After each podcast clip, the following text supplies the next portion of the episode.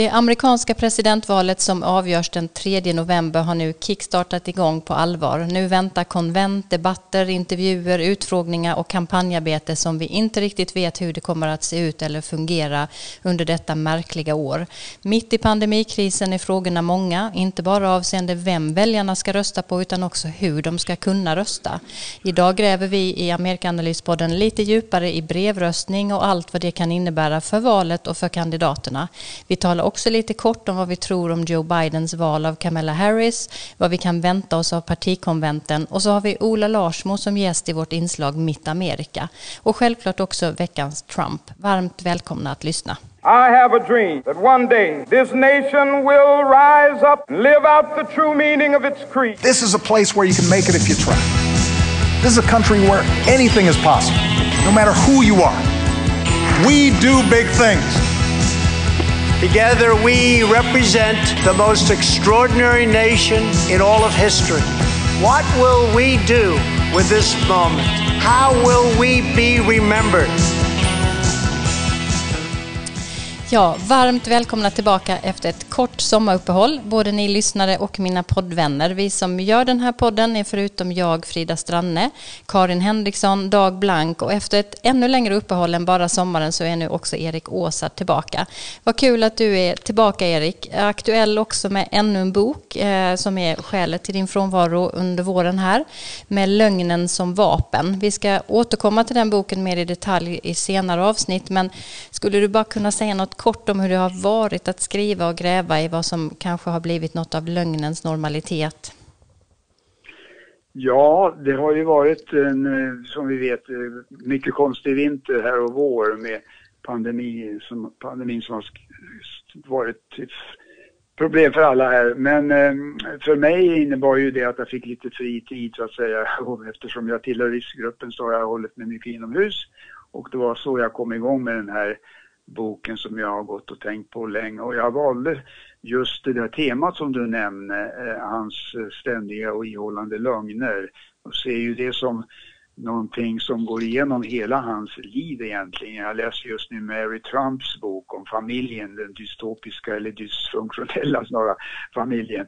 Och där var det ju också någonting som präglade familjen stort, inte minst eh, Donald Trumps eh, far Eh, som snarast uppmuntrade till detta. Men eh, vi kanske inte ska säga så mycket mer om den nu då, utan som du sa, vi kan ju återkomma till den i, vid ett senare tillfälle i podden. Mm, absolut, det ska vi göra, men superkul eh, att du är med igen i alla fall. Karin, du är också i färd med ännu en bok i din långa serie böcker om USA, eh, eller om fenomen och personer i USA. Vad är det du har skrivit på nu? Ja, jag höll på att nästan skratta för att de tidigare böckerna har ju varit ganska seriösa om amerikansk politik. Men den här är en, egentligen en samling av bevingade ord och eh, uttryck och aforismer och heter just bevingade ord från USA. Sådana här uttryck vi har talat om allihopa. Thinking outside the box och så, var de kommer ifrån och vad de betyder. Mm, jättekul. När kommer den ut? Den är inte ute ännu tror jag. Nej, den kommer i mitten av september officiellt, men jag gissar att det blir lite tidigare. Mm. Eh, Dag, du är också väldigt produktiv, eh, inte minst inom det akademiska fältet och publicerar en rad böcker och artiklar. Vad har du skrivit på i sommar? Ja, jag har jobbat lite på en eh, bok som handlar om kontakter, olika typer av kontakter mellan Sverige och USA som har den engelska titeln Swedish American Borderlands. Mm också spännande. Eh, ja, vi hoppar rätt in tycker jag. Vi har många ämnen att diskutera idag och vi eh, måste ju kanske börja med det mest aktuella, nämligen Joe Biden och eh, hans val av vicepresidentkandidat. I had a great choice, but I have no doubt that I picked the right person to join me as the next vice president of the United States of America, and that's Senator Kamala Harris. As I said, Joe, when you called me, I am incredibly honored by this responsibility, and I'm ready to get to work. I am ready to get to work. After the most competitive primary in history, the country received a resounding message that Joe was the person to lead us forward. And Joe, I'm so proud to stand with you. And I do so mindful of all the heroic and ambitious women before me whose sacrifice, determination, and resilience makes my presence here today even possible. Ja, just det. Det var Kamala Harris, eh, den andra kvinnan att eh, vara vicepresidentkandidat och den första eh, kvinnan som representerar minoritetsgrupper. Hon är jurist, tidigare justitieminister i Kalifornien och för närvarande senator. Vad säger ni om det här valet om vi börjar med dig Erik? Ja, hon, var väl, hon är väl den tredje kvinnan va? tror jag i raden mm. Eh, efter Geraldine Ferraro och Sarah Palin. Ja, fast jag menade bland demokraterna. Bland demokraterna, ja. ja. Mm. Precis. Ja, det var ju ett, tycker jag, ganska väntat val ändå. Men han hade ju en hel rad kompetenta kvinnor att äh, välja mellan. Så varför valde han då henne till slut? Och det spekuleras ju mycket om det. Och säkert var det en kombination av olika orsaker. Till exempel Eh, framförallt tror jag det här med att han ville ha en tuff parhäst, en erfaren parhäst i, under den här valkampanjen. För vi, det, det, är ju det som är det viktigaste nu. Man måste vinna det här valet då, och eh, få ut eh, Donald Trump ur Vita huset. För det är det som alla väljarna, deras väljare vill ha. Va? Eh, sen är det ju en annan sak hur eh, och jag tror att hon blir en stor tillgång i valkampanjen och kan vädja till olika grupper som kanske Biden hade haft svårare att nå. Men sen är ju frågan om de skulle vinna då, hur skicklig är hon på att lagstifta och få med sig tillsammans med Biden då naturligtvis ehm, sina eh, tidigare då val ehm, eller ledamöter i kongressen, det vet ju ingenting om än. Och det är ju alltid så att det är en sak att kampanja och en helt annan sak att regera. Det har vi ju sett med Donald Trump i stor utsträckning här att han var ju skicklig på att kampanja men han har ju fortsatt med det i stort sett bara och inte regerat något egentligen. Han, han vet ju inte riktigt hur man gör det. Va? För annars så tycker jag att det mest intressanta eh, är att eh, Demokraterna i och med de här två kandidaterna och Biden och Harris fick två mittenkandidater till slut även om Harris väl drar lite grann åt vänster, mer åt vänster än vad Biden gör. Eh, och båda är väldigt angelägna om att arbeta inom systemet. Det har hon ju brukar, Harris brukar framhäva det när man pratar kriminalpolitik till, till exempel med, med tanke på vad hon var, varit aktiv i Kalifornien. Hon har fått kritik där ofta för en del eh, eh, saker som hon gjorde som justitieminister.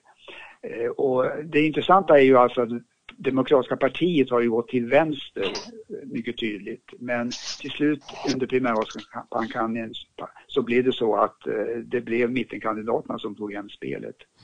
Sen tror jag för det tredje då inte att man ska överdriva ändå valet av eh, vicepresidentkandidat. Trots att det här var ett spektakulärt val. Det är ju första gången då som en färgad kvinna eh, kommer så här högt upp på en valsedel. Eh, vi har ju partikonventen som kommer nu och där kommer mycket diskussion att förekomma och eh, Normalt är det ju så att eh, det är helt andra frågor som brukar dominera då när valkampanjen kommer igång igen och det blir liksom, det går mot slutspåret där. Men kanske endast det i, i år, jag vet inte. Eh, kanske blir det också så att valdeltagandet bland de svarta ökar i och med hennes deltagande. Eh, deltagandet bland de svarta gick ju ner märkbart 2016. Mm. Ja, ja för bara, jag kan lägga till det att det, det stämmer ju. Man säger då att om, om, om de svarta väljarna hade kommit ut i samma utsträckning som 2012 så skulle Hillary Clinton förmodligen ha vunnit. Men annars är det ju sant att vicepresidentkandidaten, liksom för övrigt vicepresidenten, spelar andra fiolen. Men att det just den här gången, det kan nog inte sägas tillräckligt många gånger, finns omständigheter som, som gör det lite annorlunda. Det är ju Joe Bidens höga ålder, det är att han själv har varit vicepresident och vet då vad som krävs av det uppdraget eh, och att presidentskapet är så omfattande idag att man kan behöva, naturligtvis inte vara två om det, men i alla fall ha en, en, en säker partner vid sin sida. Och sen då är ju Kamala Harris utan tvekan en piggare kampanjare. Och sen mm. kvinnor, ja det får vi också se naturligtvis. Så att, eh, Ja, det, det, alla säger det. Slaget kommer att stå i förorterna, i synnerhet om suburban women och där är Donald Trump redan aktiv. Ja, ni har tagit upp väldigt många av de viktiga sakerna kring det här och vi kommer ju tillbaka till eh, Kamala Harris givetvis eh, som nu blir parhäst till Joe Biden. Själv funderar jag bara mest på just det här som du tog upp Erik om att det blir en tydlig mittenpolitisk eh, dominans och hur då den allt starkare vänsterfalangen faktiskt ska agera. Och det blir ju spännande också på nästa veckas konvent även om det inte riktigt kan se ut som det normalt gör. Men vänstern kommer ju att kräva inflytande kan man tänka sig. Eh, ja. Ja, någon kommentar till det? Nej, jag, jag bara instämmer bara. Mm, mm. Dag, eh, blev du överraskad av Harris? Nej, det blev jag inte. Nej. Det var ju ett väntat val. Mm. Vad jag tycker är intressant är att eh, det är då som uttrycket numera är a person of color som har valts.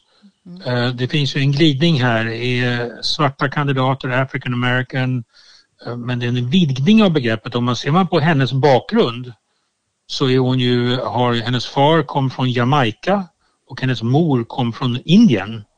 Och det framhålls att hon är den första South Asian candidate, så att säga.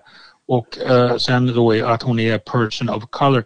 Det är alltså inte en traditionell svart politiker. Alltså vi tänker att det inte är en Jesse Jackson eller eh, på det sättet utan det, det, det, och det pekar ju på den förändrade demografin i USA.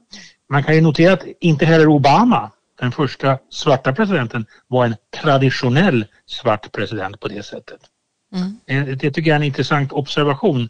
Men hon eh, räknas ju så att säga som svart eller vi ser henne som svart och hon har ett bra tilltal bland den svarta gruppen. Men, men det, det, är det säger någonting om eh, eh, förändring, den föränderliga demografin i USA. Mm. Som sagt, vi har alla anledning att komma tillbaka till Harry så småningom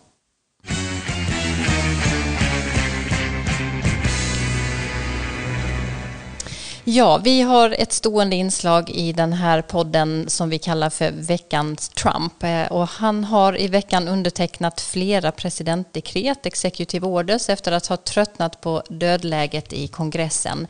Eh, detta väckte omedelbara protester och vi ska höra här lite av vad han sa när han beskrev anledningen till sitt eh, agerande. The third action I'm taking today will also provide additional support for Americans who are unemployed due to the China virus. Under the CARES Act, I proudly signed expanded unemployment benefits into law. Congressional Democrats have stonewalled our efforts to extend this relief. They even opposed measures that would give bonuses to workers returning to the job. They were totally opposed to that. For this reason, I'm taking action to provide an additional or an extra $400 per week in expanded benefits. $400, okay? So that's generous, but we want to take care of our people. Again, it wasn't their fault, it was China's fault. Ja, Karin, det är du som eh, plockar fram de här veckans Trump-inslagen eh, i våra poddavsnitt här. Varför blev det så högljudda protester om detta som Trump sa? Ja, först och, främst därför, ja, först och främst så beror det på att det är kongressen som har makten för pengarna enligt författningen. Och sen så uh, från Trump själv hörde man mycket, mycket ilskna protester när Barack Obama använde sig av det vapnet, alltså executive orders, när han inte fick igenom sina idéer lagstiftningsvägen.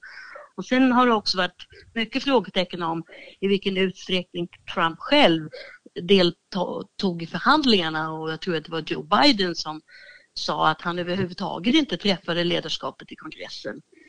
Och sen så eh, lite senare i, i den här i hans framträdande så talade han också om att man skulle slopa arbetsgivaravgiften Eh, och det där är väldigt omstritt och till och med republikaner är emot det därför att det är de pengarna som går till pensioner och äldresjukvården, Medicare. Båda två är mycket populära och det är säkert många republikaner som absolut inte vill ha en diskussion om huruvida republikanerna vill strypa pensionerna. Men kan man inte se det här som att Trump faktiskt försökte göra något när kongressen inte kunde enas ens i detta väldigt tuffa krisläge och att han har gjort vad han har kunnat med de begränsningar som finns avseende möjligheten att ändra skatteregler och så vidare. Han får ju kritik exempelvis att han bara skjuter eh, fram människors skatteinbetalningar till eh, 31 december men han har ju inte befogenhet att göra mer och kanske vänta sig att kongressen ska ha löst det fram tills dess. Eh, han har också, som jag förstår det, valt att lägga sig mitt emellan Demokraternas och Republikanernas bud om hur mycket varje enskild eh, person eh, utan jobb ska kunna få ersättning under pandemin. Är, är kritiken mot honom orättvis på något sätt? Nej, jag tycker inte det, men eh, förmodligen gör många av hans väljare det. De tycker säkert att, det, att han bara får uh, ja, elakheter slängda mot sig. Men alltså han accepterar inte att det är Demokraterna som kontrollerar representanthuset och alltså är då en, en förhandlingspartner. Och sen eh, sägs det också att den nya stabschefen Mark Meadows har varit en bromskloss till skillnad från finansminister Steven Mnuchin som var Vita husets huvudrepresentant i de tidigare rundorna. Och nu har senatsledaren Mitch McConnell sagt att eh, det är dags för alla att återvända till förhandlingsbordet. Så det tyder på att även han tyckte att eh, Trumps inblandning mest komplicerar allt sammans. Mm. Och sen så slutligen så, så var det inte särskilt genomtänkt det här förslaget. Och eh, Trump utgick också från att delstaterna skulle betala 25 procent av de här 400 dollarna. Och det var de inte informerade om i förväg. Och de har ju också väldiga budgetproblem. Mm. Okej, okay, tack för det Karin, eh, veckans Trump. Och nu går vi över till det som är vårt huvudtema för det här avsnittet, nämligen brevröstningen. En central aspekt av valet i år handlar om hur det ska kunna genomföras. Den pågående pandemin reser ju frågan om det är säkert för väljarna att gå till sina vallokaler och lämna sina röster där som man är van vid. Om inte det är möjligt, hur ska det då annars gå till? Vilka alternativ finns? Det ska vi prata om lite nu. Donald Trump eh, talar ju samtidigt gärna om valfusk och riggade val. På sistone har han gått till hårda attacker mot brevröstning, mail-in voting på Twitter och på möten med pressen där han målar upp ett scenario där miljoner falska röster skulle avläggas och hanteras fel eller helt enkelt försvinna. Själv har han däremot brevröstat i Florida, den delstat där dramat efter valet 2000 också utspelade sig, men som nu enligt honom har ett säkert brevröstningssystem. Eh, det talas mycket om andra sätt att rösta på, inte minst eh, absentee ballots och mail-in voting. Dag, kan du säga någonting inledningsvis om vad det här handlar om? Ja, absentee ballots, det är ett sätt att rösta när man inte är hemma och kan gå till sin vallokal av något skäl. Då skriver man till den lokala valnämnden när man ska rösta och ber att de skickar en valsedel till en där man bor eller uppehåller sig då som man sen fyller i och skickar tillbaka i posten. Detta har pågått i många år att man på så sätt begär att få en absentee ballot och i en del delstater finns det krav på att man måste ha ett, ett skäl för att man ska kunna få den, en sån här absentee ballot och inte vara hemma. I andra så kan man få det utan skäl. Sen har vi då mail-in voting, det andra huvudsättet, eh, eh, eller brevröstning kan man kan säga på svenska. Det påminner om absentee ballots. Det, in, det innebär att man precis på samma sätt skickar sin valsedel i posten eh, Skillnaden är att man kan göra det hemifrån. Man behöver alltså inte vara bortrest. Du kan bo i din vanliga, eh, ditt vanliga hus och bostad och sen skickar du din valsedel i posten. Du slipper med andra ord gå till vallokalen. Mm. Hur vanligt är, är detta? Det blir vanligare och vanligare. Det gäller framförallt mail-in voting och där är det då, varierar reglerna mellan delstaterna. Men en, en beräkning som finns nu inför valet 2016 eller 2020 här säger att tre fjärdedelar av alla väljare kommer att kunna rösta på detta sätt med brevröstning. Och det kan man säga att det finns alltså åtta delstater och District of Columbia som redan röstar helt genom posten. Alltså att vid alla val så skickas valsedlarna automatiskt ut till väljarna ungefär en månad, det varierar lite också, en månad innan valdagen utan att man begär det. Det gäller till exempel sådana delstater som Washington, Oregon, Utah, Colorado, Nevada Vermont och även nu också Kalifornien. Så det, där får man det bara helt, helt automatiskt. 34 delstater tillåter detta absentee voting utan någon speciell orsak att man bara kan skriva till dem och begära att få göra det. Medan då åtta delstater kräver att det ska vara en orsak för att göra det. Så det blir allt vanligare och en stor andel av väljarna kommer att rösta på det här sättet.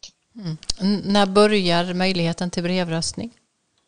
Ja, det där varierar lite grann eh, från delstat till delstat. I de flesta fall så är det ungefär en månad innan valdagen som de här eh, valsedlarna skickas ut. I vissa stater kan det vara eh, ännu tidigare.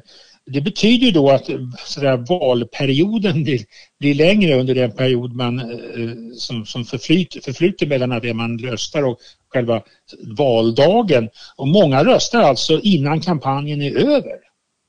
Och då eh, har ju, vi har sett det här förslaget om en tidig debatt, presidentkandidatsdebatt. Man ska ha en ytterligare en som ska ligga ännu tidigare, kanske i september redan. För att kunna fånga upp de här personerna som då röstar tidigt och sen har, har avlagt sin röst. Men det här är en stor förändring, det, detta att man dels röstar genom med brev i, i, posten och dels också att väldigt många kommer rösta väldigt tidigt. Det kan bli en, en sorts X-faktor. Eh, man kan ju tillägga här att eh, ja, det där med en fjärde debatt skulle, tv-debatt skulle det bli då. Det, förslaget kom från Trump-läget. De vill gärna ha det, vilket tyder på viss des desperation i, i nuläget i alla fall. Sen är det ju så att North Carolina såg jag, de skickar ut de här valsedlarna redan den 4 september. Eh, alltså om bara cirka tre veckor. Och North Carolina är ju en viktig sån här swing state. Eh, har varit länge. Och i Pennsylvania så är datumet den 14 september, i Wisconsin den 17. Eh, också viktiga delstater. Och sen kommer Georgia, Michigan, Texas den 19.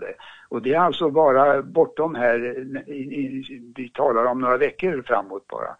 Eh, och att, eh, att det, de har den här tidiga utskicken, det tror jag innebär en, i nuläget en fördel för Joe Biden och är en anledning bland flera att Trump är så ilsken mot det här systemet. Han vill ju att röstningen då ska ske så sent som möjligt eh, då han hoppas att opinionsläget ska ha skiftat till hans fördel. Vi får väl se om det blir så. Mm. Um, gynnas någon sida? Trump säger ju som du nämnde också att Republikanerna förlorar på det här med brevröstning. Kan man, kan man säga det idag? Nej, jag tror inte man kan göra det. Det finns en del studier som, som tittat, har tittat på det här, till exempel i Colorado när man genomförde det här, så jämför man så att säga, blev det någon effekt och, och även andra studier. Det, det, det, det gynnar inte, verkar inte som det gynnar något parti. Vad en förändring är nog att valdeltagandet ökar. Eh, så att säga. Det, lätt, det blir lättare att, att, att rösta. Det här är man har, får ju valsedeln hem till sig och så lägger man den i posten tillbaka. Och det är, är väl möjligt att det kan gynna något parti. Jag vet inte, vad säger ni Erik och Karin och Frida? Är det Demokraterna som brukar gynnas av ökat valdeltagande? Eh, inte automatiskt tror jag, men norm, ganska ofta tror jag det är på det sättet. Det beror kanske också på lite vilken delstat det gäller. Men man kan ju ha en fingervisning här om valdeltagandet som ju gick upp i primärvalen under våren här, ganska starkt. Och blir det så eh, även i november, eh, om båda sidorna nu mobiliserar, då och brevröstningen fungerar som det är tänkt, då eh, undrar jag om inte Demokraterna har en fördel av det. Eh, och särskilt intressant är ju det här som vi nämnde tidigare, vad blir valdeltagandet bland de svarta? Hillary Clinton har man räknat ut fick ungefär 4 miljoner färre röster just bland de svarta 2016 jämfört med Obama 2012 då. Och då är frågan, kan Biden med hjälp av, av Harris, eh, eh Kamala Harris mobilisera de här väljarna i år som och även nya väljare och särskilt de kanske yngre svarta väljarna, de är nog de väljare tror jag som är med, med de gillar starkt att Kamala Harris och en färgad kandidat är vicepresident. Men jag, de är också, har jag sett i, i vissa uttalanden, eh, kritiska mot henne, framförallt mot hennes eh, record där när det gäller justitieministerperioden i Kalifornien. Så det blir intressant att se om valdeltagandet går upp genom Eh, Eh, genom hennes deltagande och genom den här brevröstningen. Ja, alltså det finns ju också faktiskt de som säger att det kan gynna Republikanerna med just i år. Därför att lite äldre personer kanske inte vill gå till vallokalerna och alltså då välkomnar eh, brevröstningsmöjligheten. Och också som Dag nämnde förut så är det liksom då upp till tre fjärdedelar av väljarna har möjlighet att, att brevrösta i år. Och så det kan ju faktiskt bli en game changer. Det sägs att det är populärt bland väljarna med brevröstning. Om nu allt fler får möjligheten då kanske folk faktiskt gör det. Och det blir automatiskt någon typ av reform av hela systemet så vi slipper de här kontroverserna i framtiden då med så kallad vote suppression och krav på ID-kort och så vidare. Mm. Ni har redan nämnt det, motståndet från Trump är ju massivt eh, får man säga. Vad kan det få för konsekvenser? Dag? Ja, ja det, vi har ju redan att han eh, nästan har ogiltigt förklarat det här valet innan det har ägt rum på grund av den där brevröstningen. Alltså han säger att det, det kommer bara leda till fusk och, och fraud och så vidare. Och eh, man kan ju bara tänka sig om till exempel om det är ett relativt jämnt val så kommer det säkert att bli en enorm diskussion och han kommer säkert att ifrågasätta eh, valresultatet. Och jag tror att det finns ju en betydande risk här för att det kommer att bli långa juridiska processer. Det är redan, eh, pågår ju redan olika processer i delstater för att förhindra det här. Så vi kan nog vänta oss att det kanske tas till domstolarna. Sen eh, är det ju så också att det kommer ta lång tid att röst, räkna rösterna. Det har vi ju sett från primärvalen eh, när det här användes då under pandemin. Eh, vi hade ju ett primärval i New York här i um, juni var det väl och det tog det väl uppåt över tre, tre, nästan fyra veckor nästan innan alla resultaten var slutligt fastställda. Så den här idén om att vi får ett resultat på valnatten, det kanske inte är lika självklart den här gången. Och, och, och det öppnar ju för många konsekvenser. Eh, elektorskollegiet måste ju sammanträda den 14 december då måste man ha, delstaterna ha certifierat de här elektorerna som ju är de som formellt väljs i det här valet och det kan leda till långa kontroverser. Vi minns hur det var i Florida 2000, där avbröts ju sammanräkningen just av det skälet att elektorskollegiets möte närmade sig och hade man inte då fått ett resultat från Florida så skulle inte Florida fått några elektorer. Nej. Mm, ja, eh, vad säger du Erik? Det kan bli konfliktfyllt och utdraget, eller vad tror du? Ja, verkligen. Och det där är en så stor problematik att eh, det tycker jag man skulle kunna ägna ett eh, helt program åt, åtminstone ett helt ämne. För att det finns ju olika scenarier här. Va? Från att det kommer att gå rätt snabbt ändå, det säger ju vissa då som har sysslat med eh, brevröstning till exempel har jag sett att de är ganska förtröstansfulla. Andra pekar på exemplet New York. Man hade ju primärval där som det tog sex veckor ungefär att få fram eh, resultatet i. Och det är ju en jättestor delstat och är det liksom ett memento för hela valet nationellt, då kan man ju verkligen bli eh, orolig. Mm. Vi måste komma tillbaka till det tror jag man kan säga någon gång som ett fördjupande tema under hösten här. Eh, och självklart är det ju så också att hela den diskussionen som pågår eh, underminerar ju på olika sätt också tilltron möjligtvis till, till valsystemet och skapar många frågor. Men vi, vi kanske också innan vi lämnar det här ämnet bör säga något om det amerikanska postverket USPS som hamnat i skottgluggen nu i sommar. En ny chef, Louis DeJoy, tillträdde i juni. Till skillnad från föregångarna hade han ingen tidigare erfarenhet från posten men har skänkt stora belopp till Donald Trumps kampanj. Vad är det här eh, USPS eller USPS, Karin? Ja, man skulle kunna säga att det är ett slags affärsdrivande verk. Eh, och Postverket når ända ut till minsta lilla håla över hela den amerikanska kontinenten plus då de amerikanska territorierna. Och det finns eh, postkontor i varenda, nästan varenda liten ort, eh, små eller stora. Men det är kongressen som styr och eh, USPS går med enorma underskott. Men det kan förklaras dels av då sjunkande postbrevvolymer som i hela världen. Men också att portot är väldigt billigt. Det kostar bara ungefär 5 kronor att skicka ett brev. Och man kan till och med skicka trycksaker som till exempel en bok och det kostar då 30 kronor. Och sen så finns det, och det är den viktigaste faktorn, det är ett beslut om att eh, Postverket måste avsätta pensionerna till personalen det är, och det är jättebelopp och det, det där gäller inte vanliga företag så det är en stor, en stor börda för Postverket.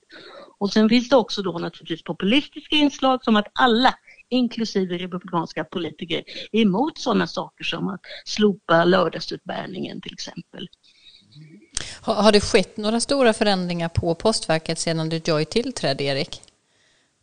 Ja, det har skrivits en hel del om detta och det, bland annat så har man kraftigt minskat antalet anställda och infört förbud mot de som är kvar, det är ju en stor verksamhet det här, mot att ta ut övertid. Och allt det där har lett till att utdelning av post och paket har försenats kraftigt i vissa fall.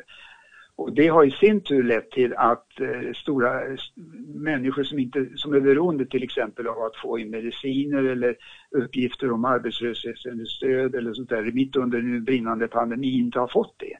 Och som eh, Karin var inne på där så har det där lett till en eh, stor reaktion, en backlash, även bland republikaner. Och det, det tror jag är intressant om det, för att det innebär alltså det, postverket i USA är ju statligt till skillnad från i Sverige har vi ju avskaffat postverket. Va?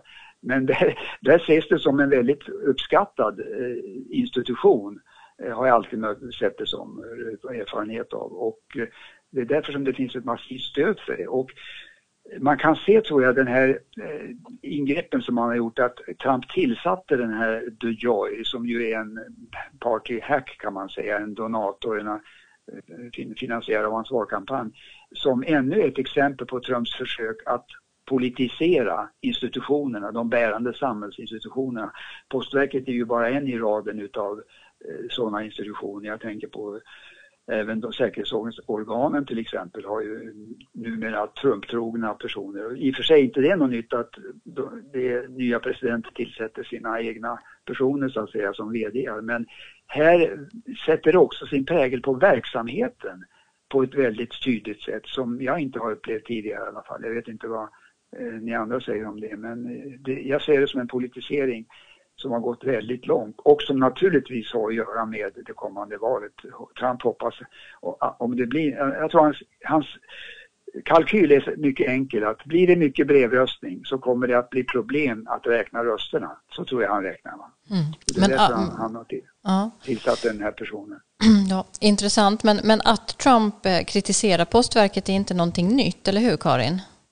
Nej, det har varit en följetong det också. För att eh, Trump menar ju att eh, det Postverket subventionerar hans, eller ett av hans många hatobjekt, nämligen näthandelsjätten Amazon.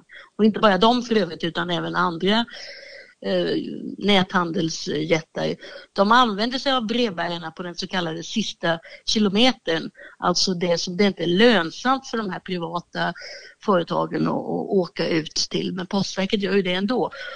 Och, och det som min brevbärare i Washington, han för sin del sa att, att Amazon och, och, och näthandeln har varit jättebra för Postverket. De har ju fått ökade volymer tack vare det.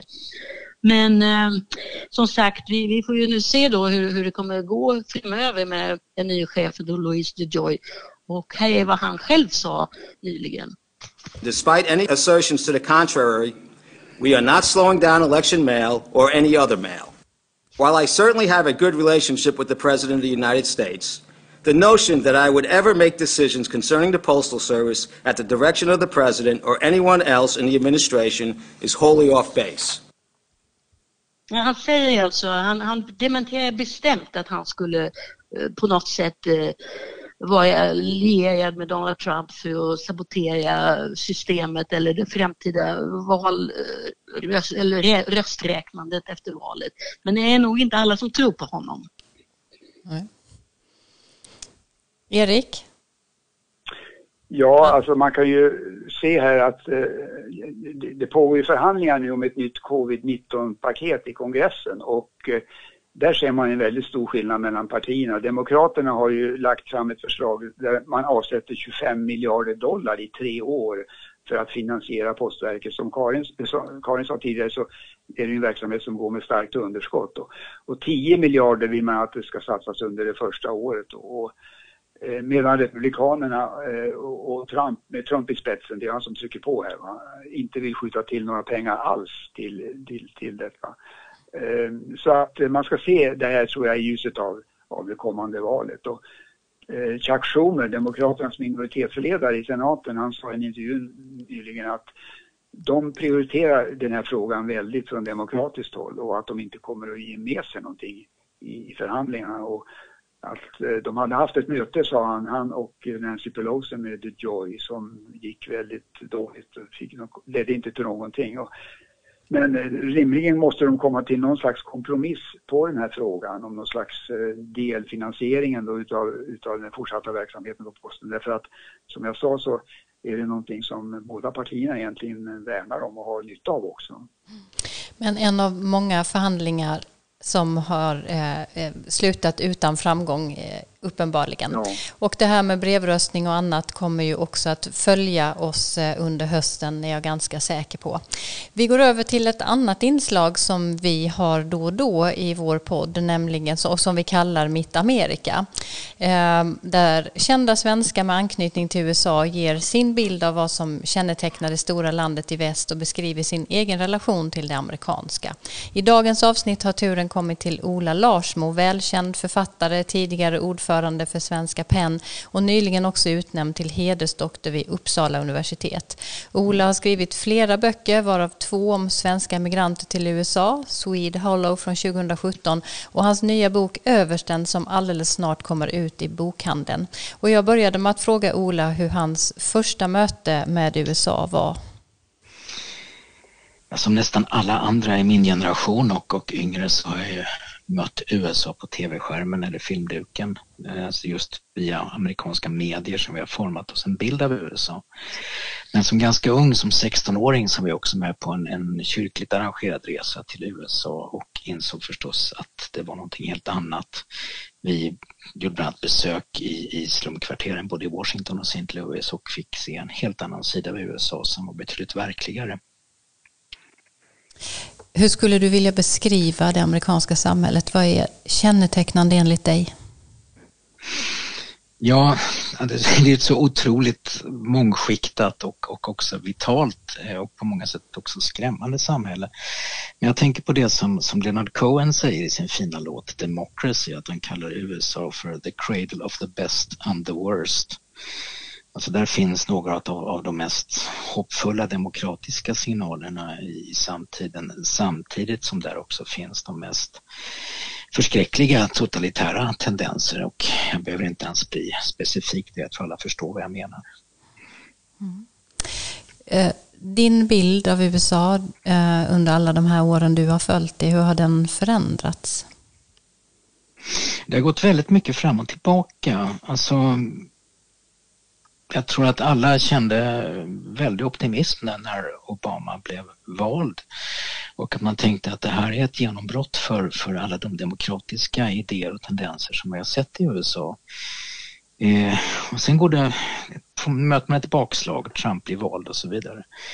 Men på senare tid så har jag ju intresserat mig väldigt mycket för, för amerikanska inbördeskriget, eh, vägen dit och, och efterspelet på grund av, av en bok jag har skrivit. Och jag har ju fått klart för mig också hur mycket av den debatt vi ser idag som handlar om, om sådant som, som ras och klass och medborgerliga rättigheter är mycket gammal och fördes på ett väldigt intelligent och spännande sätt redan för 150 år sedan. Så att just nu är jag nog egentligen mest optimistisk för jag tycker att jag ser hur det vi kan kalla tron på medborgerliga rättigheter ändå växer som ett korallrev under ytan alltså, och vi ser intressanta saker som sticker upp nu in i nuet och det där har ju också förstås betydelse för oss alla över hela planeten. Så jag har ofta fascinerats över det faktum att det som vi ser som kanske det svenskaste av allt, alltså folkrörelse Sverige, har tagit så väldigt starka impulser från USA, inte minst på grund av emigrationen och trafiken fram och tillbaka. Det gäller ju som alla vet frikyrkan men det gäller också arbetarrörelsen och, och kvinnorörelsen som har tagit väldigt starka demokratiska impulser från det bästa av USA. Och den där trafiken pågår ju fortfarande naturligtvis. Mm. Vad tänker du då om framtiden för USA? Ja du, ingenting kommer någonsin att bli avgjort slutgiltigt här i världen och det ska vi vara glada för. Jag tänker på det som Kurt Vonnegut sa i en av sina romaner att inte ens domedagen är slutet. Eh, det kommer fortsätta så här. Det kommer att fortsätta. USA kommer att präglas av, av en kamp mellan sitt radikala arv och, och sitt, sitt djupt konservativa arv. Och det är en kamp som, som kommer att spela över på världspolitiken så länge som USA och inte Kina håller i de utrikespolitiska tömmarna. Eh, och vare sig vi vill eller inte så är det också en, en diskussion och, och, en kamp som, som vi alla är indragna i. Och om en del tycker att det är larvigt att följa med för mycket i vad som händer just i, i USA när det händer så mycket i den här världen så tror jag att det, det helt enkelt är så att än så länge så formuleras många av demokratins spetsfrågor i amerikansk politik. Helt enkelt därför att de har haft den, den utrikespolitiska betydelse de har haft de sista hundra åren. Det är inget vi kan göra åt det och därför är det ganska klokt av oss att följa med i det som händer. Mm. Jag måste passa på att fråga dig då, du som har följt och skrivit om den amerikanska historien och du följer det nu. Vad är de stora skillnaderna då från, du pratade om inbördeskriget innan till Eh, motsättningar och annat idag? Går man ner i debatten kring abolitionismen, alltså kampen mot, mot slaveriet och, och också försöken att slå fast medborgarrättigheter för alla i spåren av inbördeskriget så slås man av hur otroligt samtida den diskussionen är. Alltså personer, skribenter som Fredrik Douglass hade ju kunnat skriva sina texter igår egentligen. Och det där är både deprimerande och hoppfullt. Därför att det deprimerande är att, att vi inte har kommit längre, att de här frågorna fortfarande står på agendan, vem som har rätt att vara medborgare i en demokrati. Samtidigt är det hoppfullt för det säger också att den här kampen är någonting som pågår, så arbetet att bygga demokratin pågår alltså. Vi kan ta stöd hos, hos de här människorna och deras kloka agerande eh, när det begav sig. Det där skulle kunna fördjupa oss i otroligt mycket men jag stod alltså framför statyn av Robert E. Lee i Richmond för ett par år sedan och, och tittade på den. Alltså den var helt omärkt och det är naturligtvis fullkomligt förskräckligt att en general som ledde en armé som skulle försvara slaveriet har en stor staty mitt i en storstad. Och nu tittar jag på bilder på BBC och ser alltså hur man har projicerat porträttet av John Lewis rakt på fundamentet och det står Black Lives Matter över hela Robert Elise Hest Traveller. Det trodde jag inte att jag skulle få se två år senare. Men det där gör ju att man blir, man blir optimist alltså, att demokratin kan plötsligt flytta fram sina positioner och, och eh, då blir jag inspirerad. Mm. Så de stora konfliktytorna vi ser nu tror du kan leda framåt till någonting nytt och bättre? Ja, och naturligtvis till något hemskare och sämre. Alltså det går väldigt fort fram och tillbaka. Barack Obama ersattes av, av Donald Trump. Alltså, så, så fort kan det gå. Men som sagt, det gäller att hålla ögon, ögonen på bollen i det här fallet för jag tror att fortfarande så är det många av de stora demokratiska frågorna som formuleras på grundnivå i USA och just uppsvinget för Black Lives Matter visar ju att, att sådant är, möjligt. Stort tack Ola Larsmo för att du var med i Amerikanalyspodden. Tack själv. Ja, det var Ola Larsmo som sagt aktuell med en ny bok eh, med titeln Översten som snart kommer ut i bokhandeln. Eh, och vi är ju jätteglada för de här eh, inblickarna i Mitt Amerika-avsnittet här i podden. Men vi går över till ytterligare ett ämne lite kortfattat i alla fall därför att alldeles snart nu på måndag så börjar Demokraternas partikonvent tätt följt av Republikanerna som kommer veckan därpå.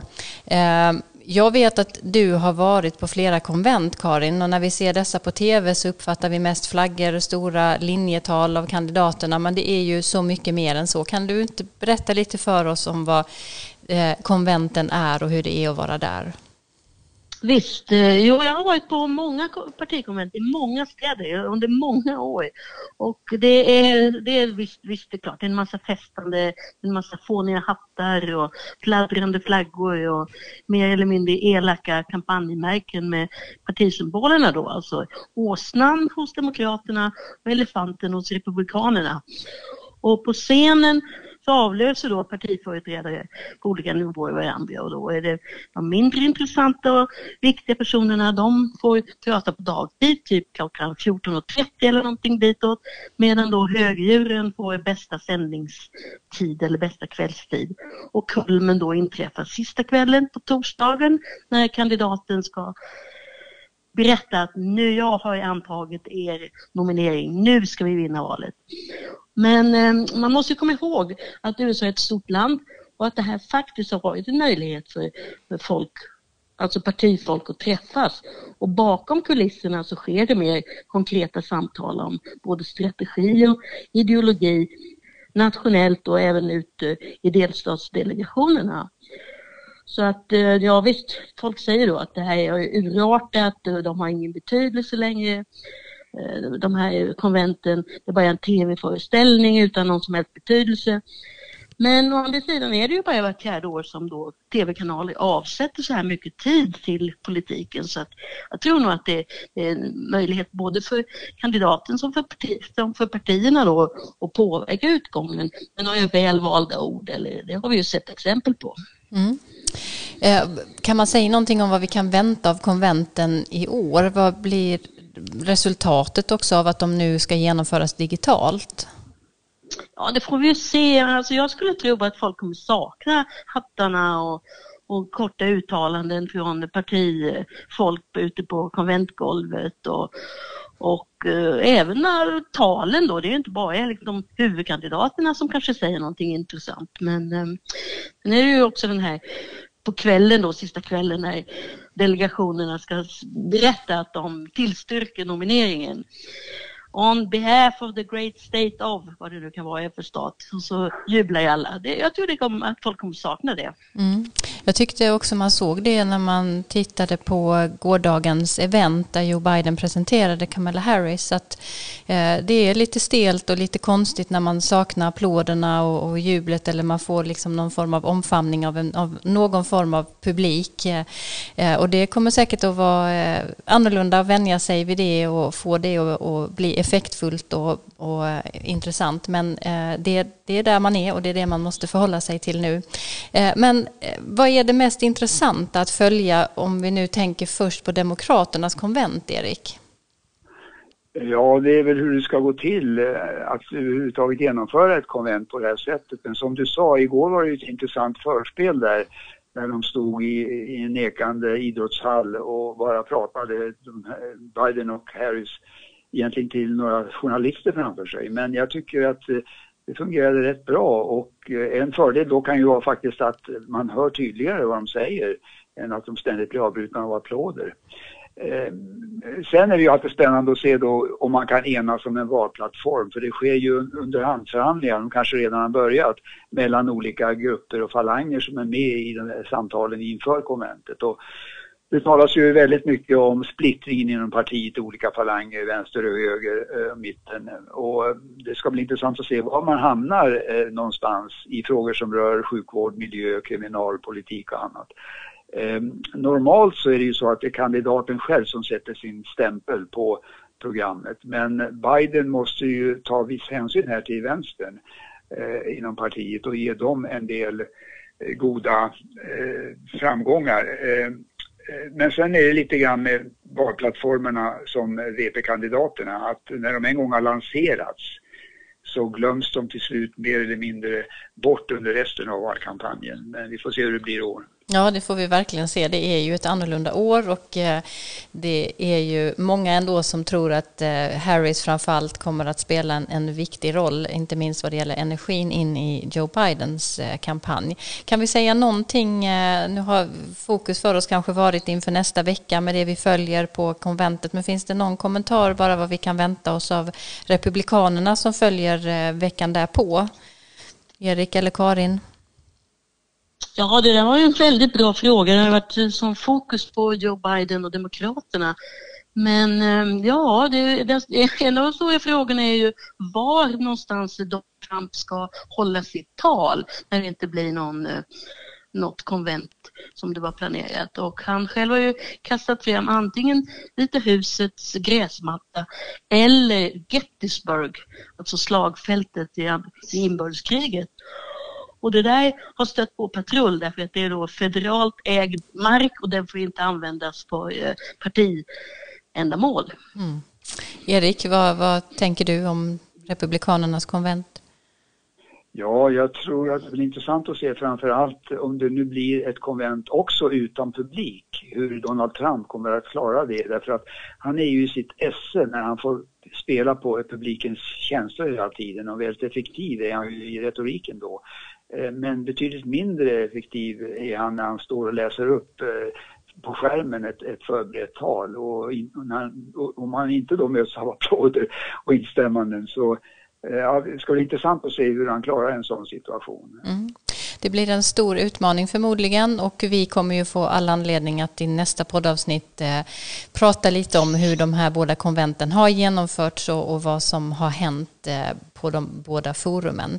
Vi ska avsluta det här programmet som vi brukar göra med att ta upp lite bortglömda nyheter. Det är ju ofta fokus på några få frågor som alla pratar om men det händer ju väldigt mycket på många olika håll. Eh, Erik, om vi börjar med dig. Har du eh, sett någonting som du tycker har fallit bort i flödet? Ja, det, det, är en, det är en nyhet eller ett ämne som har varit försummat tycker jag en längre tid och det är att justitiedepartementet har utsett en speciell åklagare som heter John Durham för att utreda Rysslandsutredningen som ju också justitiedepartementet startade en gång i tiden så att nu ska man utreda sin egen utredning här.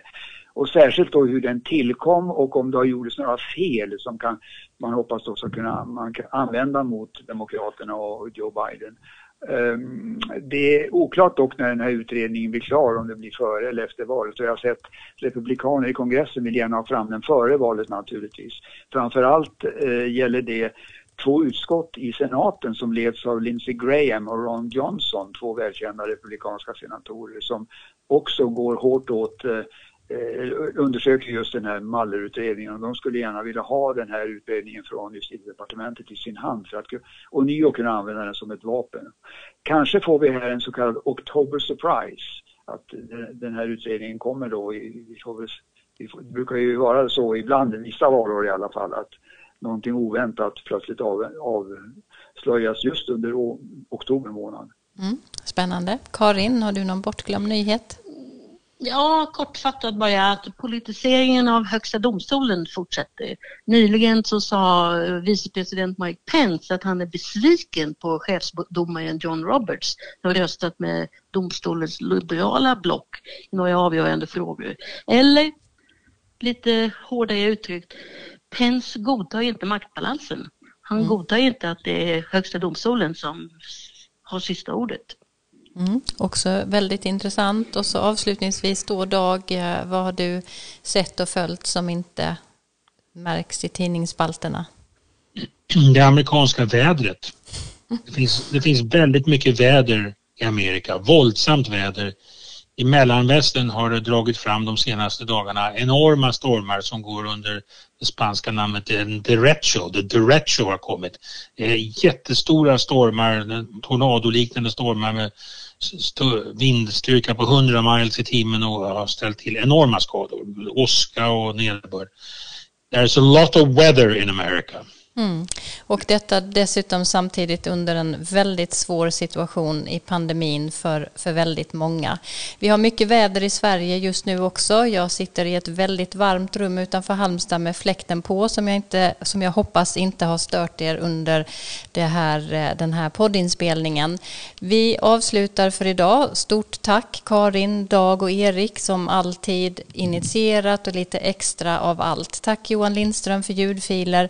Vi är tillbaka igen efter Republikanernas konvent, eh, lördagen efter Republikanernas partikonvent med analyser av vad som har hänt eh, på Demokraternas och Republikanernas eh, olika sammankomster. Häng med oss igen då och tills dess ta hand om varandra och håll avstånd. I have a dream that one day this nation will rise up and live out the true meaning of its creed. This is a place where you can make it if you try. This is a country where anything is possible. No matter who you are. We do big things. Together, we represent the most extraordinary nation in all of history. What will we do with this moment? How will we be remembered?